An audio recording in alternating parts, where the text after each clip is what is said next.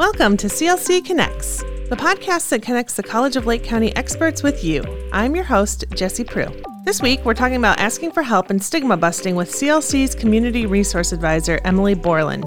Emily is a licensed social worker who works to connect students who may be experiencing challenges that are negatively impacting their well-being to C L C and community resources. This includes, but certainly is not limited to, housing and food insecurity, transportation, childcare, healthcare access, and so much more.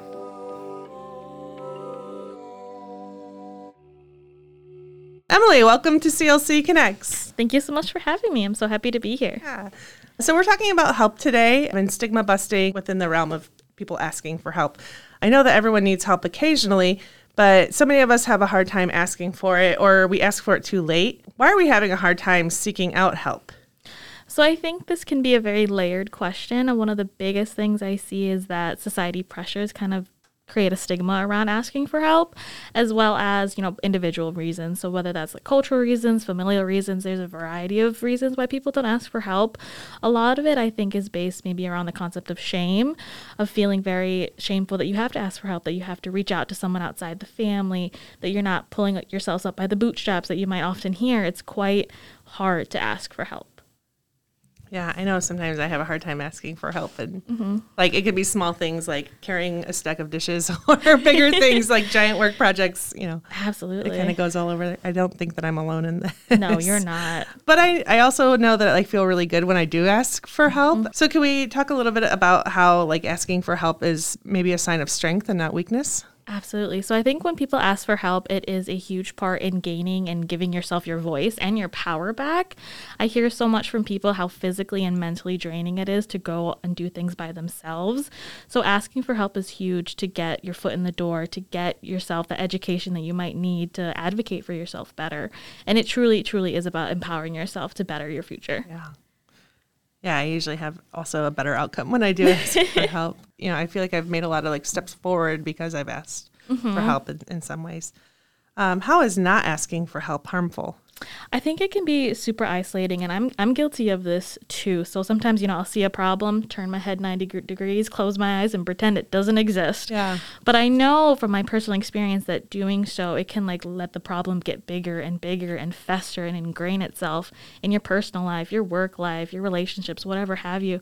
So that can be so isolating if, if you kind of ignore the problem. And I'm guilty of it too. It's so much easier just to pretend it doesn't exist, but asking for help is a huge, huge benefit to make that big problem more manageable. Yeah, definitely. Um, at what point should people be asking for help? Like, how do you know when you need help? I feel like sometimes people don't know they need help until they're like knee water and like deep in like the deep end. They don't know what's going on. They're drowning. So as soon as you feel like there's a problem, ask for help, because even if it's something that is just planning for like the worst case scenario, that's better than like leaving yourself hanging without those resources, without the education on what you might need. I know for me, going back to the, the example I just gave, uh, sometimes I'll let the problem fester. And if I had um, reached out beforehand, I could have known the steps. I could have set those SMART goals, planned for myself ahead of time. Yeah. How has the pandemic changed the way we're seeking help, or is it at all? I think it is in various ways. I think the pandemic was truly eye-opening to the gaps of services that we have in various systems, various systems, as well as how funds can be redir- redirected to help folks in need. And I think that was truly eye-opening, that the funds exist and they can be given and allotted to those who need the help. My biggest concern is that because some people believe the pandemic is kind of tailing off, and that those resources might be re- restricted or discontinued, and that will just increase the need for assistance. Yeah. Yeah. So um, are, are, are you saying that people shouldn't expect, like, you know, we're not heading towards like a cliff of like the help is available and then it won't be available? I think that, that I want to help avoid that. Like, yeah. I want to help doing that advocacy piece of it, because that's such a great concern of mine personally, given that my role is to help students. Yeah. I always say, like, the best social worker is only the best given the resources they have around them. So th- if those resources don't exist, it's a, like a, a truly an uphill battle. Yeah. Can you just tell me a little bit about Uh, what the role of a social worker is? Absolutely. So I like to think of a social worker as a jack of all trades. We kind of have our foot in many areas. We can do a lot of things. Um, from my personal experience, I have a healthcare and mental health background. I've done therapy. I've worked with veterans specifically. I've done behavioral case management. So I think with a social worker, we can do a lot of work, and it it is classified as in the helping profession. So you're here at C L C to kind of um, help connect students to resources for help, right? Yes. Okay. So, yes, that's exactly what I do. So I help uh, students address any challenges they're experiencing outside of the classroom. So I think you touched upon it a little bit before. A lot of what I do is housing insecurities, food insecurities. There's a whole list of, I think there's eight categories that I can literally never remember all eight. Yeah. But I cover a lot to help connect students with either on-campus resources when appropriate or community resources. And I think my background as a social worker has been truly useful because I do have some community connections that can help streamline the service to the student to get them the access that they need. Sure. Do you think that more people are asking for help now than they used to?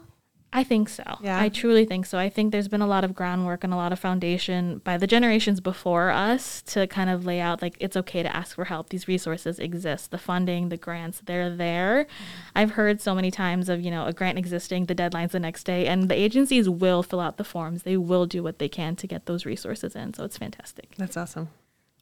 So it sounds like more people are comfortable, more comfortable with asking for help, but it still seems like there's a, a big stigma about asking for help. And you mentioned specifically that you, you work with veterans and you work with students. What do they have in common as far as like making strides and destigmatizing like them asking for help? I think a lot of it has come from peer to peer support. I think we know it from C L C, like students will listen to other students, and it's kind of the same with that kind of mentality. Veterans will listen to their vet friends. Um, anybody in like who needs therapy will listen to other people who have therapy. Like it is really is talking to each other to kind of word of mouth promote these things, because yeah. agencies can do what they have, but like sometimes there's such a deep distrust or um, just misinformation of what resources can or cannot do.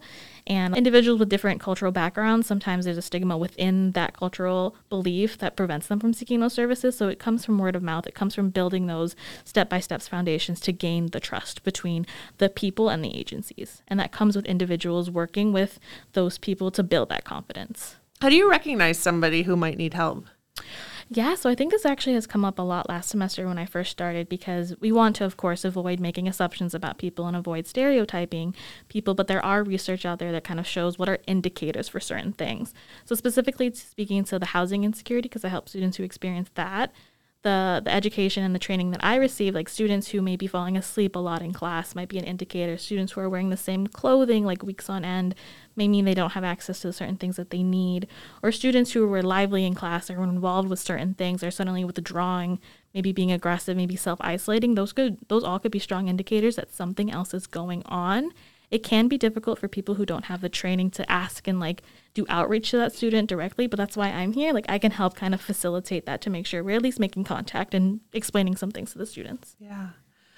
So you talked about how to recognize people who might need help, mm-hmm. and you specifically mentioned like somebody who's falling asleep in class. You know, maybe maybe they have like a job that they worked late last night, mm-hmm. or something, and, or maybe they work every Wednesday night and classes on Thursday morning or something, and they're kind of holding it together, but you know, seeing somebody falling asleep, is it okay to offer help if it isn't asked for or if you're not sure, you know, that they really need it? Yeah, so I'm going to cautiously say yes to that. Okay. So I think I'm a big fan of people, like, believing people have the best intentions. However, if someone is then declines the help that you're offering, it is equally important for people to respect that, to own the impact that maybe they did harm by asking it. And then with that, it's important not to drag it out, not to shame the person for declining your help. So yes, cautiously, yes. Ask, yeah. Offer the help if needed, but respect if someone says no. That's really good advice, because I think that some people just feel like they, they really, really want to help. And mm-hmm. if, you know, I guess maybe I didn't realize that it could turn into like a harmful thing if, if you're not like respecting that person who's saying, no, mm-hmm. don't help me. Absolutely. I think it goes to like someone's autonomy. Like if they can own like, hey, I can handle this. Like I have the resources. I have the education. I can advocate for myself. I can, I got this. Don't yeah. worry about me. Rather than, you know, someone trying to push like, I need to help you. Let me open the, open the door for you. Let me hold that for you. No, I, I got this. Don't worry. Wow. If someone says that, it's good. Good. Okay, good. I want to kind of transition to talking specifically about our students here. Mm-hmm. And you mentioned a little bit about the things that you offer, but I want to get a fuller picture of the resources that we offer our students here. Absolutely. Can you just kind of give us the rundown of, of your yeah. what you're doing? No, for sure. So I, I want to say C L C has some fantastic resources already in place. I, I literally cannot name everything. I would be here for more than a day if I hadn't needed to. But the things that I often refer students here at C L C Um, the couple big ones is the SHARE Market, which is our food pantry. If individuals want to donate, please, you know, contact the SHARE Market directly to kind of work that out, because it's a fantastic free service for our students to access. The LEAF grant, which is the Lancer Emergency Assistance Fund, I think is fantastic, and not a lot of students know about it. And it is a if you're in an emergency situation, an urgent crisis situation, there are funds available um, that you can apply for, and then you'll work with someone from that team to to navigate the system to like get what you need out of it. Um, one of the other biggest ones that I don't think all students, and would have been such a help for me when I was at C L C, because I am a C L C alum, um, was a tech rentals. Like you could rent a laptop, a hotspot, and a couple other things at the library that not everyone knows about, and it's a fantastic service. And I think some things have changed, um, that, which I would definitely inquire at the library, that have actually improved access to those things. And the other one, the other two that I want to mention is CAPS, the Counseling and Psychological Services. So they offer free short-term therapy, and the group over there are fantastic to help our students. They're all generalists, so they are trained to kind of talk about situations um, that students often experience. And the last one that I want to shout out that I don't think everyone knows about exists mm-hmm. is the B I T team. It stands for Behavioral Intervention Team. I'm also on this team, but we are a team responsible in um, addressing any incidents in terms of concerning behavior, academic challenges. Um, if they're in any, if a student's in need of like a basic resource or need, that team exists to kind of coordinate care to make sure we're doing outreach and uh, providing whatever we can for the student. That's awesome. So um, I want to back up. I love our SHARE Pantry. Yes. Or sorry, I love our SHARE Market. Um, I think our SHARE Market is like the coolest resources Absolutely. That we have. I, yes. I love that. And I see students in there all the time. Mm-hmm. And it's just, you know, for the students who don't totally know, like, it's just, a, it looks like a store. It's a store, right? Yes. Like you can just go in there. And, it is so nice. Yeah. You can literally shop for what you need yeah. and there's no judgment there. No like judgment. You, Um, and they also have uh, school supplies, right? And, yes. and different household products, and, and like there's other things besides food in there, right? Yes, there's household products like you mentioned, and some school supplies, toiletries, all that good stuff. It depends on like what is donated and yeah. what we have available, but we try to have what we can. Yeah, and nothing costs anything to the students. Absolutely, yeah. nothing costs anything. I think that's. I think I really like that one. The LEAF grant is really interesting too. Mm-hmm. Say I'm a student and I'm, you know, my electricity is is shut off because I wasn't able to.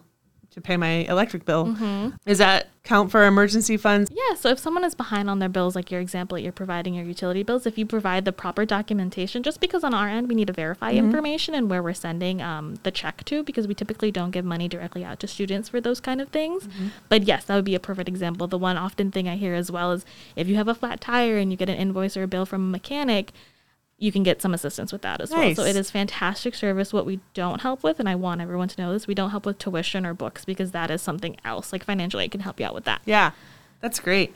Can we talk a little bit more about the tech rentals too? I see a lot of students on campus mm-hmm. with like C L C, like inventory tags on yeah. their equipment. So I, I feel like that one's getting used, but um, I I know that there's probably more people that could use it. Can we talk a little bit more about that? Is it like a semester term rental, or how, how does that work? So for um, it, it's kind of like that. So you get it for the semester. If you plan on um, continuing for the following semester, so say you started in the fall, checked out um, a laptop, for example. If you let us know that you're attending spring and we can verify that information, they can actually kind of keep the laptop with them awesome. In between that break. And I think that just like lowers the barriers, because then if they had to return it during break, it just to check it out back again, it can be just an additional stressor to students. So it is fantastic where sometimes it, it can roll over to the next semester. Yeah, that's really cool. And um, our CAPS team, you talked about the the counseling. That's again, that's available to any student. Um, do you have to be enrolled in a certain amount of credits, or? I think as long as you're enrolled in one, you okay. can attend with them. Like you have to be a student here at C L C, but it is completely free service, and they are fantastic over there. That's really great. You talked a little bit about services that are outside of C L C that you can mm-hmm. help connect students with. Can you tell us a little bit more about that? Absolutely. So there's, um, I want to say there's probably over like a thousand human and health services agencies, so I can't like talk about all of them, but the ones that I feel like I use the most and that I want to like shout out is two one one Lake County. If you're not familiar, it is a twenty-four seven um, information and referral helpline, completely confidential, completely free, and they are fantastic. I've used them with students. I've provided every student I've met with them, because if I'm not available, two one one is, and that's what I think is so fantastic. But other agencies in the area um, that are really fantastic are like Lake County Health Department, Mano a Mano, S H A R E There's some fantastic organizations out there that can help our students. Yeah, you're not the first pod, uh, podcast guest that's talked about Mano a Mano and yeah. and S H A R E I feel like they're definitely making an impact. Yes, and, oh my goodness. And working really well with our students. Um, and then two one one Lake County. That's just a number you can dial and. And you can, like, anybody, that's available for anybody? Yes, any okay. Lake County resident, you can call two one one from your phone and get connected with, like, a navigator specifically, and okay. they will help ask you a question, what's going on, and they will make you and get you the proper information on agencies in the area that can address whatever you're going through. I remember when I was a student, there was, you know, oftentimes, and maybe it's a little bit different now, but I remember sometimes I just, like, wouldn't have healthcare for a long time. Yes. And, like, you know, I was uh, relying on, like, maybe finding, like, a, an opening in a dental clinic to, like, mm-hmm. get a cavity filled or, or something like that.